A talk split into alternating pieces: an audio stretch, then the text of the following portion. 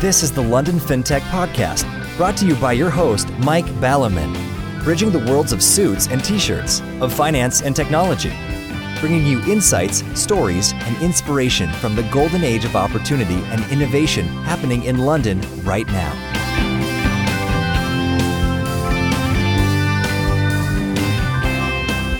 Hi, this is Mike Baliman. This is the London FinTech Podcast, episode 198, brought to you in association with Smart and enlistedboard.com. And I'm delighted to be joined today by Adam Niewiński, co founder of OTB Ventures, the Central and Eastern European VCs, to talk about using CEE, i.e., Central and Eastern Europe, as part of a fintech strategy. As last time's intro for the episode on money in the 21st century was super long, I shall try and keep this one short. What are the benefits of using CEE? What are the challenges? What is the future? There, I think that was short, but perhaps too short, as I now need to add that this was recorded a few weeks before the recent crisis in Ukraine, which makes some of the comments about Ukraine poignant. However, Central and Eastern Europe, for those of you who don't have an atlas, is a very large place, and let's hope it all calms down soon.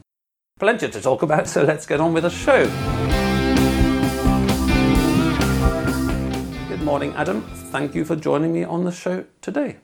Good morning. Pleasure to be with you. As the astute listener may have spotted by me butchering the pronunciation of your name, possibly, that you are based in Poland. Uh, in particular, you're based in Warsaw. It's probably about 30 years since I was in. Uh, in, in Warsaw. The weather wasn't very good then. It was about Christmas. It was very bleak indeed and a bit chilly compared to sort of English standards. But maybe you'll sort of answer the question which I'm sure every listener really wants to know is which is what's the weather in Warsaw like today when we're recording, which will be relevant to when they're actually listening to it, of course. But perhaps more illuminating than uh, what's the weather like. In the UK, plenty of efforts have been spent by the government, i.e., taxpayers' money, to try and distribute tech around the UK, and there is a little bit of it, but certainly in fintech, the predominant amount of fintech is in London. Is it the same in, in, in Warsaw? Is, is tech something that's sort of in a certain quarter of Warsaw and there's not a lot elsewhere? Or is actually is, is it spread around the country much more? Before we get into the how it's geographically spread around sort of Central and Eastern Europe, is it actually spread around Poland or is it all in one, one street?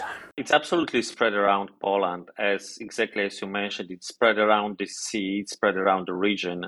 So even in Poland, it's uh, not only Warsaw, but it's uh, Krakow, it's Wrocław, it's Gdańsk. So actually, you know, that's probably something unique about Europe that the innovation is spread throughout the region, throughout the, the many, many cities. I think in Europe, you've got over 70 cities where we have at least one unicorn that shows, you know, like how European ecosystem is very much different than the US. Oh, that's very interesting. Actually, I would never have guessed at seventy. You should have bet me some money uh, about that. Well, I wouldn't wouldn't have got it that high. And um, uh, as I mentioned once or twice, this centralizing Im- impact of globalism reinforced by technology does tend to move everything to one place, which is a bit nutty because then you get terrible traffic problems, you get rents are through the roof and all that. So the more it can be local and distributed, the better. And you didn't mention the weather.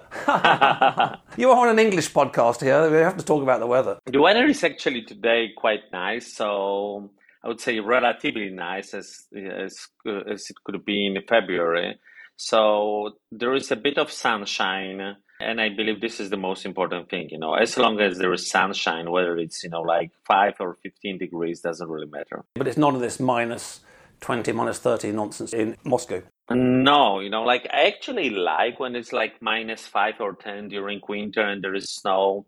But I must admit that recently it's rarely it's it's rarely and rarely that, that we have such a weather. So so more like mild more and more like London weather rather than, I would say, very continental one. I see. Good. Right. Okay. Having covered the important topics, started with the weather, maybe you'd like to tell the listeners how you got where you are today, which is a very small grey room, in terms of your career journey. I, I, I, suspect when you were young you wanted to be a fireman or something rather than live in a small grey room. but, uh, we maybe miss out the sort of the short short trousers bit of it. But uh, what's your career been to date, uh, and, and, getting you to OTB Ventures, where you co-founded some time ago? Well, actually, you know, during my studies, you know, I I, I had this idea fixed that I want to join uh, the consulting company, and I find it out there is a company called Boston Consulting Group, and try, you know, like to work there.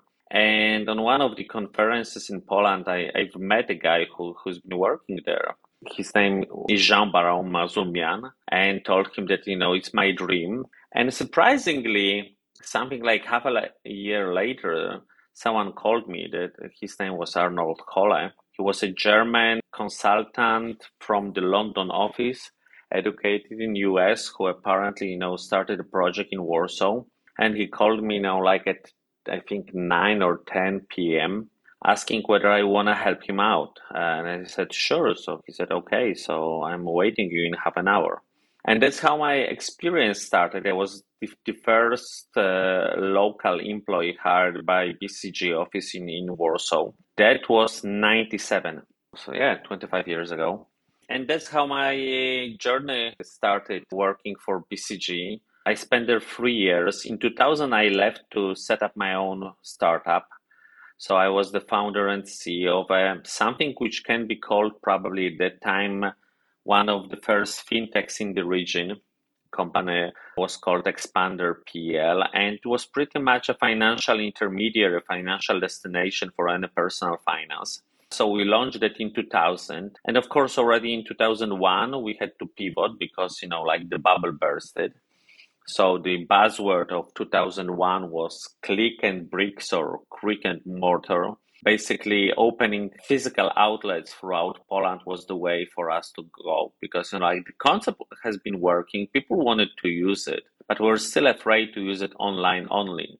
So what we've been doing, we've been you know basically hiring young alumni uh, from our fifth year uh, students to use our service and help people to use them. So rather than people doing it by themselves, there were young people helping them sitting in front of the computer, filling out the documents for them. It started to grow really nicely. G Capital took it over, subsequently sold it to Aviva.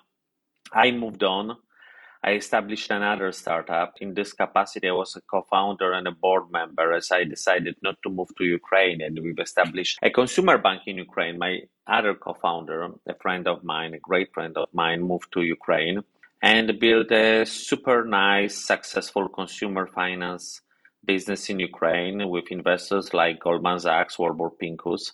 And yeah, you know, like I spent something like two years traveling back and forth to Kiev. I felt in love with Ukraine and Ukrainians. I think it's a great nation, great country, great talent pool, a lot of a lot of very skilled people. And yeah, Platinum Bank, because that's the name how the bank was called, you know, turned out to be a nice success. I stayed in Poland though. I, I joined UniCredit Group originally as being the head of investment banking for the region. Then I did a corporate startup for UniCredit in wealth management. So this is another interesting experience doing a startup for a corporation. And I ended up being a deputy CEO and CEO successor of the largest bank in CE called Bank PKO SA. I don't know how what was the current market cap, but at the time I was there, it was like $12 billion market cap, 18,000 people, a sizable operation but you know like uh, being in a bank i constantly you know like uh, was involved in uh, in angel investing so i've been investing in europe in asia in different um, startups in fintech but not only. And i thought that this is actually something that i want to do for the rest of my life. So i thought that rather than trying to be a banking executive and, and keeping my post for the rest of my life, you know, I, I would much rather want to help entrepreneurs to build their businesses. So I started talk with a friend of mine who's been uh, with Intel Capital for 18 years. And we thought that, you know, merging our experiences, mine on an entrepreneurial side and also on the banking side, and he's been with Intel Capital for 18 years might be a good solution. And that's how we decided to establish OTB five years ago. And yeah, the, the, the fund is growing beautifully ever since. Excellent. Well, you've got a very broad background there, and based on my experience, you're relatively unique among VCs because the, the trend in London is, is it's a bit more like sort of kind of an offshoot of consultancy, really, which is that management consultants like BCG go along and tell other people how to manage their businesses, and VCs go along and tell people how to manage startups. And the sort of, you know, the moaning you get over drinks at events or, or in the evenings is which is, you know, ask a founder about their VC. quite often there's a bit of a theme that yes, he, he comes and tells me how to how to grow and create a business, but he's never done it himself, kind of thing. Whereas clearly you've done it uh, a number of times, which must give you quite a unique insights. And, and I agree. I like. Uh, I like Kiev actually, which is in the news at the moment. Actually, over here, all the newspapers have started to spell it in a uh, in a different fashion. So Kiev had a sort of more southern feel. I went in the summer; it sort of plenty of people outdoors. It wasn't quite like Turkey, but it was it was much more like that than a sort of you know a more northern uh, Europe place. So there's a lot to talk about in terms of the main course, and as you say, you've got plenty of experience in CE region yourself from a whole number of directions. Actually, the notes that uh, I've written down here said that we should start with the history of CE and hot tech. But depending on how you, you parse that phrase, we could spend quite a lot of time on the history of Central and Eastern Europe and never get round to the fintech. So maybe we, we don't worry too much about the history, history of Central and Eastern Europe, although uh, I suspect that uh, tech, you mentioned the bubble period, but uh, uh, wasn't so big um, as it wasn't over here actually. 30 years ago, when Gdansk that you mentioned was a, a little bit be- better known for shipyards and, and certain uh, certain trade unions. So CE and sort of hot technology, you know, 30 years ago, 20 years ago, 10, 5 years ago. When was the boom? If you sort of draw a chart, when does it suddenly sort of leap up and suddenly actually loads of things are sort of happening? Well, let's just start with Poland and then, and then you can spread out a bit. Actually, you know, like I would honestly say that Poland is still punching below its weight. So I would very much would like to see Poland being more of an active player on the tech scene. I think it's been just the last 10 years that we really see startups starting to flourish and probably the last five years that we see more and more companies with some international success. The only exception to that is gaming industry. So something probably more of a 15 or 20 years ago, the gaming industry in Poland started to develop and uh, the companies like CD Projekt, uh, City Interactive Games, Techland, and many other companies emerged to produce games which are being sold all over the world. And, and, and some of the best titles, global titles, are being born in Poland. So that's the gaming industry. If you look at like real tech, deep tech, that's still not as much as I would like to see However, as mentioned, over the last five years, we've been observing a really dynamic growth. This is partially due to more and more funding. We see a lot of angel investors. We see seed funds, which are more and more open to, to fund young companies. However, Poland has a strange problem. We can call it a mid-sized country gap, where the country is big enough for some of the entrepreneurs to want to focus on it, and then do not go immediately global, but not big enough to really matter on a global scene. So if, if there is an entrepreneur who want to say, okay, you know, like I'm going to first conquer Poland and, and make it, you know, like the, the top tech brand name in Poland, and then I'm, I might go abroad, that's typically too late because, you know, like the tech is moving so fast that either you you think globally from the get go, or the competition, the market is gonna outgrow you within a year or two. Yes, I mean similar similar thing you see in the in the UK actually. I mean the majority of fintechs, of course, over here didn't get to the sufficient scale before someone else started doing it elsewhere, and there's only quite a small number. Now, in terms of CE, you mentioned Ukraine, and there are a, lot of countries in CE, so we don't have time to go through a, you know, a huge spreadsheet of, of all of them. But just in terms of how it's all been growing, and your, your comments of Poland, Poland is a relatively large country. I mean, some of them, like Slovakia, are actually quite small countries in terms of population. I assume that the Baltic states are sort of part of Eastern Europe, and obviously the likes of uh, Estonia is quite well known, and, and I've uh, I even opened a fintech myself in, uh, funnily enough, in, in, in, Latvia back in the day. But anyway, in all these various places, if you were to try and sort of produce a, a handful of, like, these are countries which founders elsewhere need to know about, you know, these are the sort of top countries, and actually maybe there's 15 or maybe there's 20 or maybe there's 25. But which are the ones which are sort of the must knows in terms of the tech scene globally or within Europe? Sure. So, so let's start, I would say, north and then go east. So some call Finland as a part of CE, some not. However, you know, like Norway is in Sweden is probably not as exciting in my opinion as Finland. And Finland is really a small country with a lot of tech entrepreneurs doing great stuff. and more and more international funds investing in Finland. Then to the south, you've got Estonia, which is probably the country, or, or, or definitely the country, with the largest number of unicorns per capita. So this is a tiny country, 1.4 million people, with already five or even six unicorns, which which is amazing. And of course, the first one being Skype. And actually, this first one helped to build the ecosystem fairly early, and many other companies, many other entrepreneurs spun off from Skype uh, or look at Skype and say, "Hey, I also can do that." So, so Estonia is definitely an amazing tech nation. You sometimes call Israel tech nation, but but Estonia is definitely also a tech nation. Then to the south, Lithuania is on the rise. You've got some of the well-known tech companies like Vinted. This is a Lithuanian company, but uh, also I guess soon it's gonna be Kevin as another tech company with a European or pan-European success out of Lithuania. So I think Lithuania is definitely on the rise. We've already covered Poland, but then going a bit to the east, we've got Ukraine.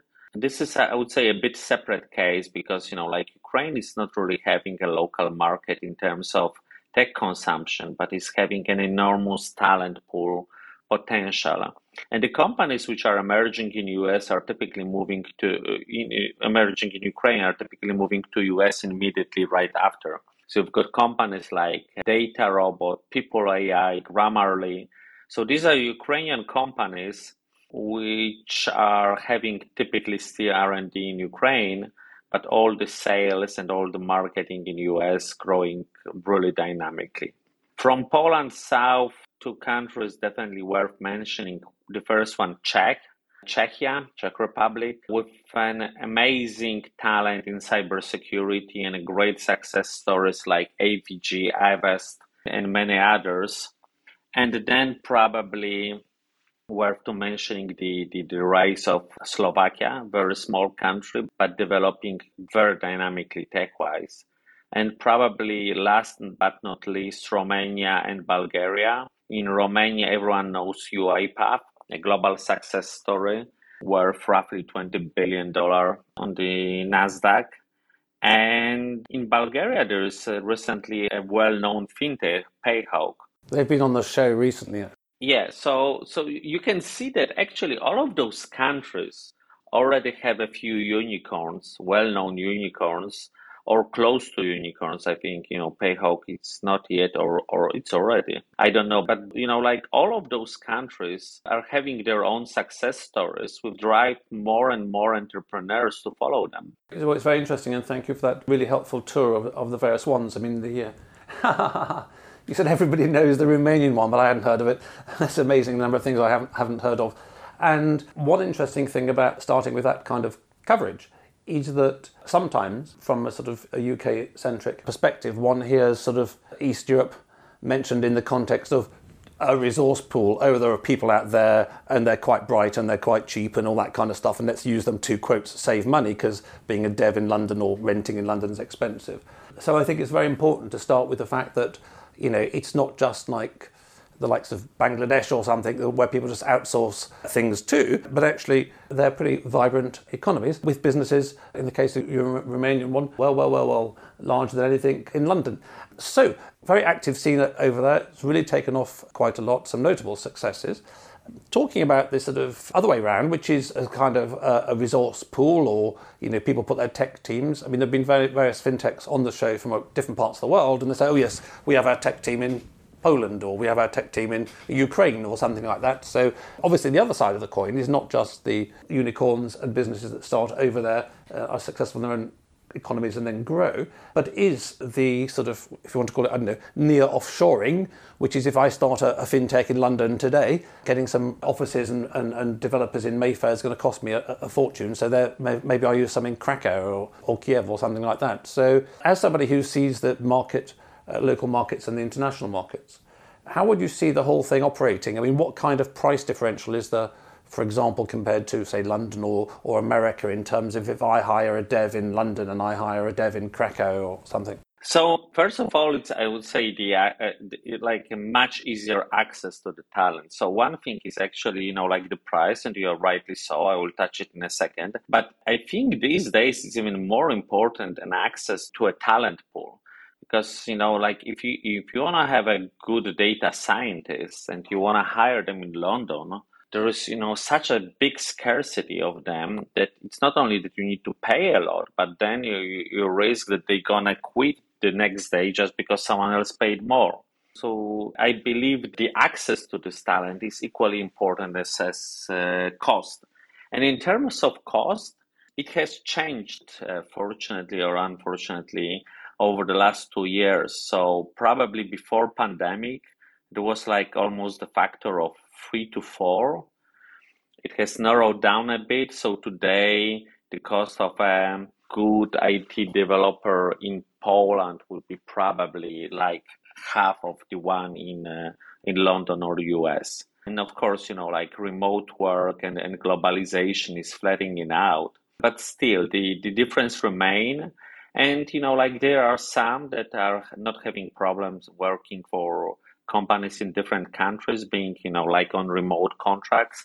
Some still prefer to have an office or some still prefer to have a local team. And for them, this, I would say, offshoring, as you may call it, is, is, is the way to go, especially that I wouldn't really call it offshoring, you know, like it's more like putting the whole R&D teams on the ground. So we quite frequently see companies deciding to use whether Poland or Romania or Ukraine as their R&D hub with uh, dozens of, or, or even hundreds of people employed locally. Yes, I think you're quite right to pick me up on this offshoring word. I think I'm seeing that from very much an island perspective. We're the offshore. you guys are all just Europe. I mean, you get in a car at Calais and you can drive where you like in Europe. It's very strange for us island people to, to think in that way. So, yes, we're offshore and you're all onshore in that way. Uh, however, even if you get in your car and you've had the 5,000 jabs you need to drive across uh, different countries in Europe these days, some of these countries aren't that close a drive, and culturally they may be quite different from Dover and Calais. And so it's just the general challenge of having an office overseas. And every time I mention that, I, I have sort of bad LSD flashbacks to, to my time running risk at Kleinworts and on the fund management side when we always had a trouble with the Japanese office. Not with the Japanese, they were all very nice and paid attention to us, but the gaijin uh, the gaijin out there who, who, sort of tended to do their own thing and had to have people fly over and beat them with sticks or take them for drinks or something like that. So anyway, having a, an office overseas, even if it's uh, you're just sending your own people overseas, ends up being a problem as it was back in the day decades ago. So if I'm a founder in London or anywhere else and I want an office as you say, to put all your R&D hub in, in a place. How on earth do I start going eeny, meeny, miny, mo around your list of countries? Oh, I think Estonia might be nice. Oh, a bit cold in the winter. Where's the weather good? You know, oh, Ukraine. Oh, yes, there's a bit of a war going. Oh, you know, blah, blah, blah. How on earth does anybody start by narrowing it down. I mean, it would seem to me it's the kind of thing, and probably they may exist in London, where you know you'd expect some consultants to be knocking around and they'll, charge you a few grand to tell you which is the best country and, and then to organise it and, and then to fly over because just in terms of the, the distant management, back in the day, pre-technology, 80s, 90s, there was no doubt you had to fly to Japan and see people in the Japan office because otherwise you'd never really interact very well. These days, because everyone can stare at pixels, too many, especially in the tech world, are, are convinced that staring at a pixel is the same as actually hanging out and having a proper sort of conversation or dinner with somebody. So this whole challenge of okay, I'm convinced I'm going to have my R&D held somewhere else because actually there are better quality people. They're not going to leave every 10 minutes. It is cheaper. But then, bloody hell, how do I do that? Is quite a big question. You know, like most typically what we see is that either one of the founders or co-founders are coming from the region and have you know this ease of, of moving around the region or or, or know the, the one or the other country this is i would say the it's a very typical way of, of how those companies are landing there or sometimes it's just one of the engineers who are hired from the region. And then you know like convincing the rest of the team to put the r&d team here. So so i can name tons of examples like sumo logic uh, snowflake and others that, that started to open up the r&d scene in, uh, in some of those respective countries yeah. Interestingly you know like many founders or co-founders originating from this region are making bigger, you know, like success outside of the region. When once, you know, like they really stop to think about the region as their core market and start to think about the global market as their core market, as, as we've been talking before, and then flourish. You know, like Klarna might be one of the case, yeah, with a with a Polish founder Wise, or previously called TransferWise, with, with Estonian founders. And for them, you know, like putting the R&D back in their, I would say, home countries, I would say almost natural. But as mentioned, doesn't need to be a founder or co-founder. We've seen number of times being one of the engineers just coming from the region and starting, you know, like to build, coming to, to their own country back and building the team and start to work originally as a small team remotely and then just building the whole R&D locally. Yes, I think you make a a good point, which is that my question was set up with the the wrong premise, which is that I'm really not in good shape if I decide to expand, let's say, the London FinTech podcast to having an R&D team of a of a dozen people. And then I get my map out and, and find out where all these countries are that you mention. And, and I pick one that's got good weather. And then I think, okay, I'll recruit 12 people over there on the internet. That's not the, the correct way of going about it. And really, it's a question of having someone who's not just bilingual, but also bicultural. Because again, in the over simplistic tech world where there's no such thing as culture, we live in this world of neoliberalism, everyone's just interchangeable consumers, you can shuffle them all around the world. This, of course, is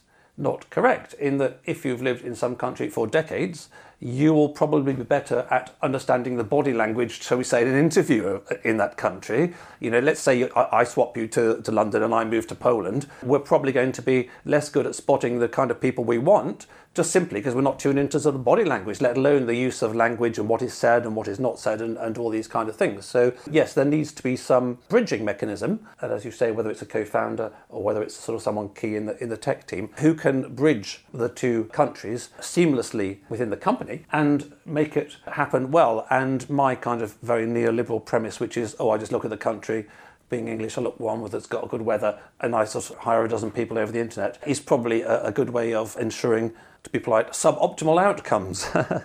okay, so moving on to the future, I think I've got a good feel for how things have changed in, in recent years and, and, and much more of a, a rich feel than uh, I'd ever imagined I, I might have of the various successes in the, in the various countries across the region.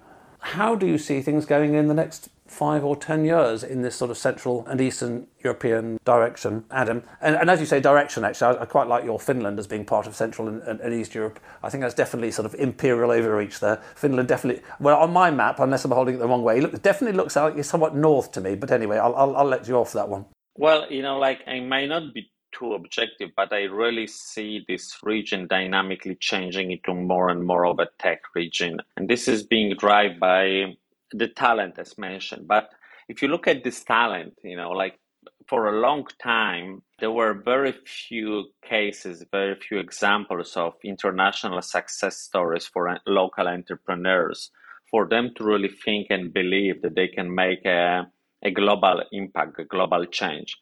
And as mentioned, you know, like as, as in all of those countries are already international unicorns, this stimulates the imagination and entrepreneurship. And more and more entrepreneurs are looking at those companies and saying, you know, like I know the founder of company X or Y, you know, like he ain't better than than I am. You know, like I, I, I can do the same or I can do even better. And this drives this change and this drives this ambition. And we definitely see like in all of those countries throughout the region, however we see that region, it's dynamically changing. But I think it's a more of a, also a global phenomenon. If you look at the innovation, innovation, it's no longer happening in corporations it's happening in startups by young entrepreneurs or not not always young actually. The age doesn't really matter but by entrepreneurs who don't want to do that in in corporation they want to do that on their own they start to experiment.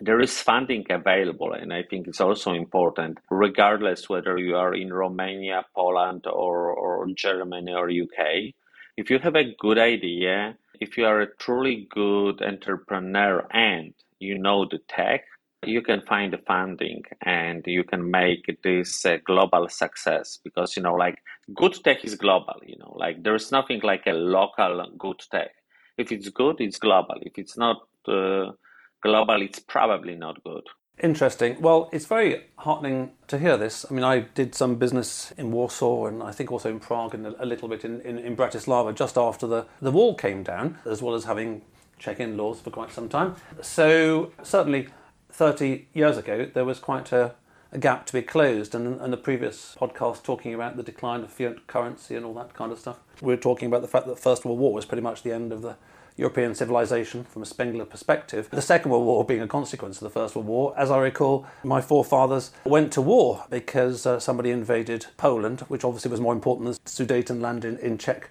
because we didn't go to war over that one. And from that perspective, the Second World War wasn't uh, entirely successful, uh, as although Britain went to war over Poland, Poland actually never sort of uh, uh got free of. Um, should we say, friends from the East or West. And it's had friends from uh, France and Napoleon, and friends from Germany, and friends from Russia until about 1990s. So it's very heartening that uh, hopefully now the First World War is finally over and the Second World War is, is finally over.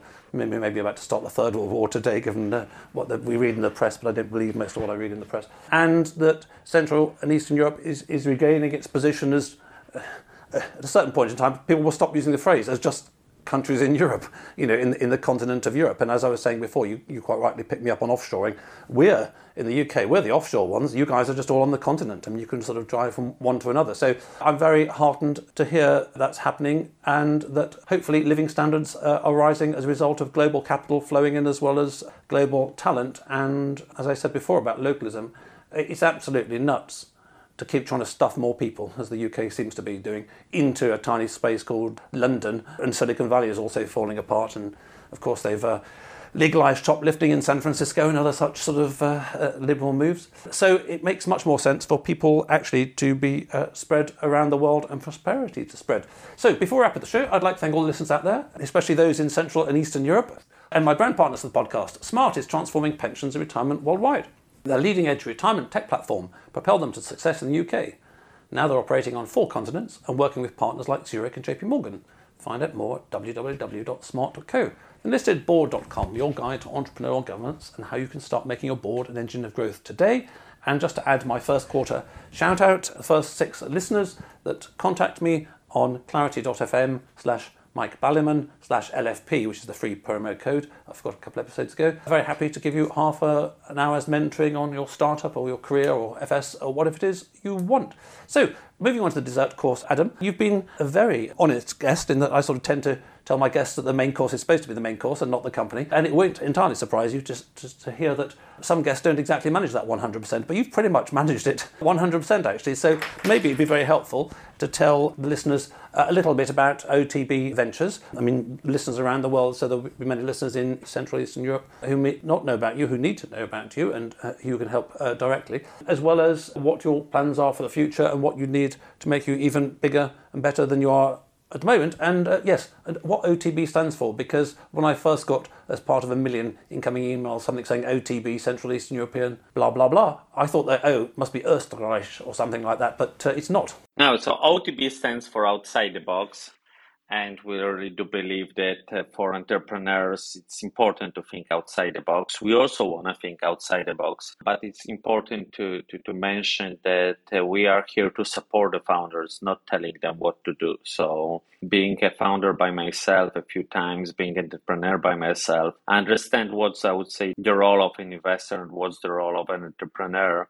And definitely it's not the role of the investor to tell the founder what they should do it's a question of of course it's good to do experience sharing that's important. It's it's good to open the channels to give a network but it's definitely not to tell them what to do. So in a few words otb is definitely focused on uh, real tech or one may call it a deep tech.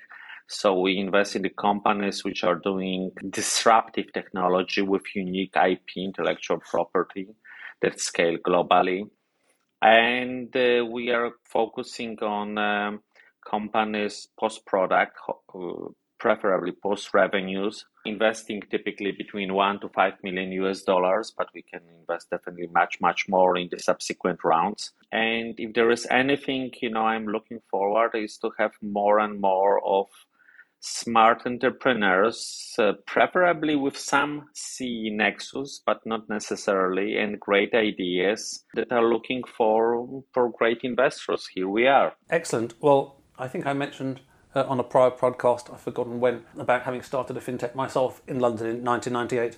And like most of the things I've done in my life, it's it was right, but way too early. And in 1998, there were next to no VCs in London. Uh, amazingly, you know, having said that 30 years ago there, there weren't many VCs in Central Eastern Europe, there weren't many in London actually. There was there was 3i, and that was pretty much about it. Maybe one or two, and it's something that's really taken off in the last sort of couple of decades, an, an American model, and it's a very good example. I mean, going back to being in Czechland quite a few times in the in, in the 90s with my then in-laws it was just very clear to me that even if, as per last episode, fiat currency and money printing has gone insane in the West right now, that in the decades after the uh, after the Second World War, the lack of capital in Eastern Europe was a bit like a lack of oil in an engine. As you say about VCs, and I, I like the way you express it, and you express it from a founder's perspective, you've seen both sides if you have next to no oil in the engine, that engine isn't really going to go very efficiently or, or, very quickly. And VCs are ideally the kind of oil that oils the engine of the economies over there and uh, helps support um, the better businesses grow faster. So it's a great service that you're doing, and uh, you've clearly been very successful already, and you're somebody who knows both sides of the fence. So any listeners in that part of the world, you should be uh, knocking on uh, Adam's door now and asking him for some of his money as well as, in his case, some of his advice because he knows what it's like to be a founder as opposed to telling people how to found, not having founded a fintech himself. So that's been a very interesting tour d'horizon of um, the marketplace. I've certainly learned a lot, and I know that the listeners have. And I wish you and Central Eastern Europe in particular every success in the future. Thank you. Thank you so much. It's been a pleasure to talk to you. Thanks for listening. If you're in need of a non executive or advisory director with deep expertise, experience, and contacts in the worlds of both traditional FS and fintech, or unique insight into how to make your board an engine of growth today, contact me at mike at mikebaliman.com. If you just need one off advice in these areas via clarity.fm slash Mike Baliman. We could sit in a bender all day, watching the firelight dance, watching the firelight dance. We could walk in the mountains before dawn, watching a happy moonrise, watching a happy moonrise.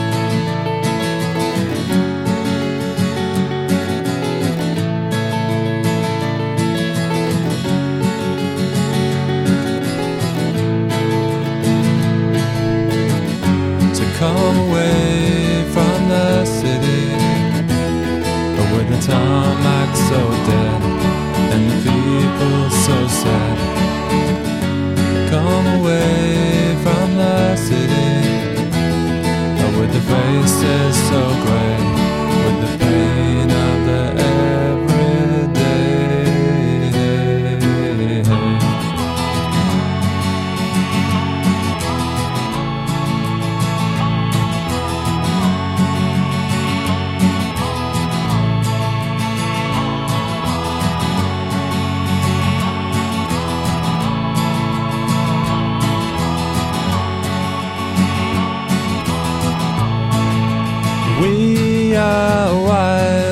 the mountains and the trees. Can you see what I mean? Can you see what I mean? We fit in between the earth and the sky. Kiss the city goodbye. Wave the city goodbye. Wave the city goodbye. Wave the city goodbye. Watch the firelight dance with me. Watch the firelight dance with me. Watch the firelight dance with me. Watch the firelight dance with me. Watch the firelight dance with me. Watch the firelight dance with me. Watch the firelight dance with me. Watch the firelight